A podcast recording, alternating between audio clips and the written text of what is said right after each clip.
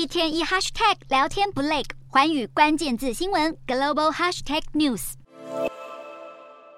俄罗斯佣兵组织瓦格纳集团发动兵变，却在短短一天闪电落幕，令各界雾里看花。不过，有外媒引述消息人士报道，瓦格纳集团首脑普里格金态度会突然一百八十度大转弯，是因为普里格金曾试图打电话和俄罗斯总统普丁联系，却遭到拒接，这才让普里格金意识到自己的行为可能太过火，跨越普丁的红线。结果最后还是由白俄罗斯总统卢卡申科出面斡旋，让普里格金有台阶下，才结束了这场叛变行动。然而，不同于台面上所说，瓦格纳草率撤军，恐怕另有原因。英国《每日电讯报》引述情报人员指出。俄国政府曾对瓦格纳高层发出最后通牒，威胁他们如果真的要发动兵变，就会对他们在俄国的家人动手。瓦格纳评估情势后，便决定放弃。消息人士认为，普里格金经过这次的行动以后，在俄国的影响力将被大大削弱。即便他被允许流放到白俄罗斯，俄国政府对他的刑事调查依旧没有撤销。普里格金不仅在俄国境内失势，突然宣布撤兵，转头就走，也使得许多佣兵不满自己被出卖，发布影片痛斥普里格金，害他们陷入被报复的风险。